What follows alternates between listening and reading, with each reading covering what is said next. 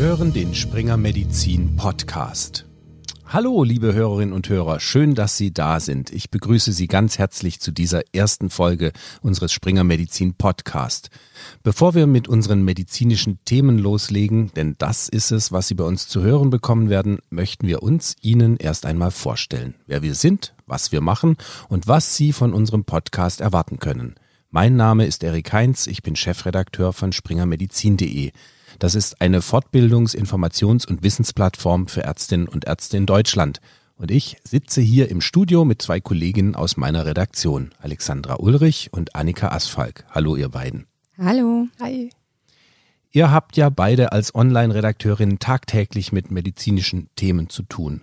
Alex, du bist schon ein bisschen länger bei uns dabei. Vielleicht gibst du unseren Hörerinnen und Hörern ein bisschen Background über springermedizin.de.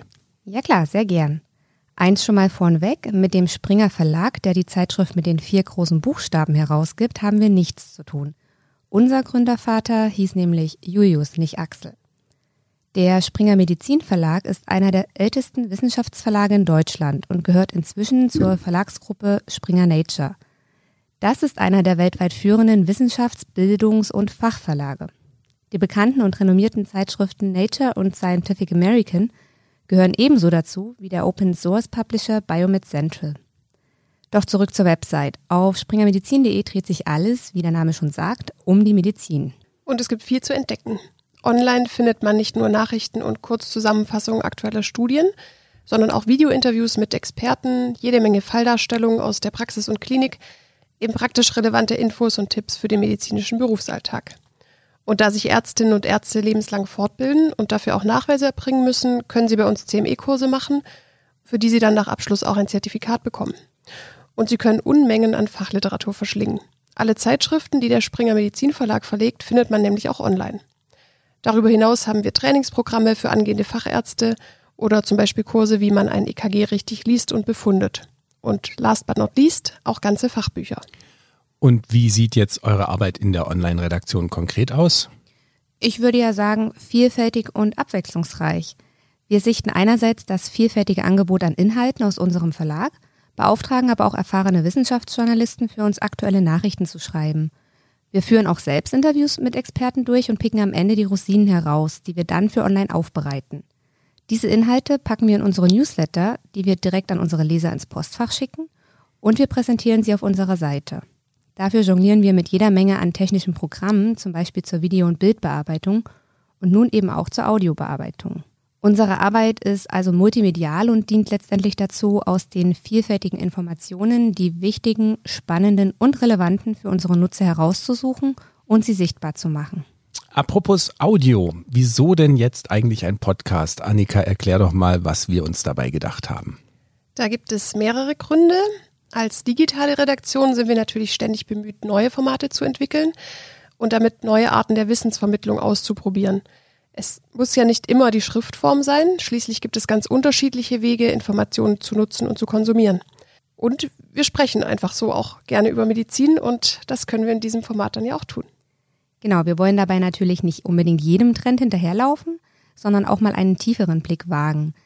Natürlich werden wir uns mit den Krankheitsblockbustern, also den Volkskrankheiten beschäftigen, aber wir werden auch mal die Exoten und Spezialthemen beleuchten und dann schauen wir auch ab und an mal, was die Forschung so Neues präsentiert.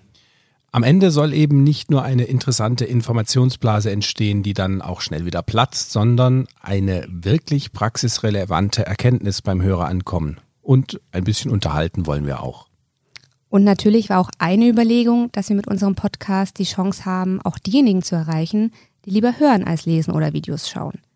Das ist ja auch viel freier, also man kann das ja an jedem beliebigen Ort tun, auf dem Weg zur Arbeit, im Gartenstuhl, auf dem Sofa, beim Kochen, wo auch immer, da überall kann man sich mit medizinischen Themen beschäftigen und sich eben auch informativ unterhalten lassen. Stimmt. Auf springermedizin.de wenden wir uns ja vor allem direkt an Ärzte, Zahnärzte, Pharmazeuten, Pflegende und Rettungsdienstler. Daher sind die Inhalte auch Login geschützt und nur für diese Fachkreise zugänglich.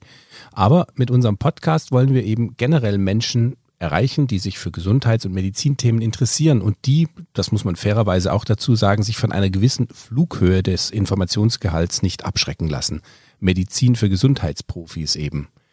Aber jetzt lasst uns mal konkret werden. Annika, du kannst uns doch schon mal einen Ausblick geben, welche Themen wir in den nächsten Wochen an den Start bringen. Nicht nur Corona, oder? Nein, nicht nur Corona. Unter anderem wollen wir den Hype um das Darmmikrobiom und wie das mit Krankheiten zusammenhängt nachspüren und besprechen dabei auch, warum es eigentlich so schwierig ist, das Darmmikrobiom zu erforschen. Außerdem wollen wir uns anschauen, wie Altersdiabetes im Kindesalter entsteht, warum das bei Kindern vorkommen kann und was sinnvolle Präventionsmaßnahmen sind. Wir fragen nach, was bei Ohnmacht abgeklärt werden sollte und wann Fasten für wen sinnvoll ist. Wenn das spannend für Sie klingt, folgen Sie uns, abonnieren Sie uns, empfehlen Sie uns weiter. So, und damit sind wir auch schon am Ende unserer kleinen Vorstellungsrunde.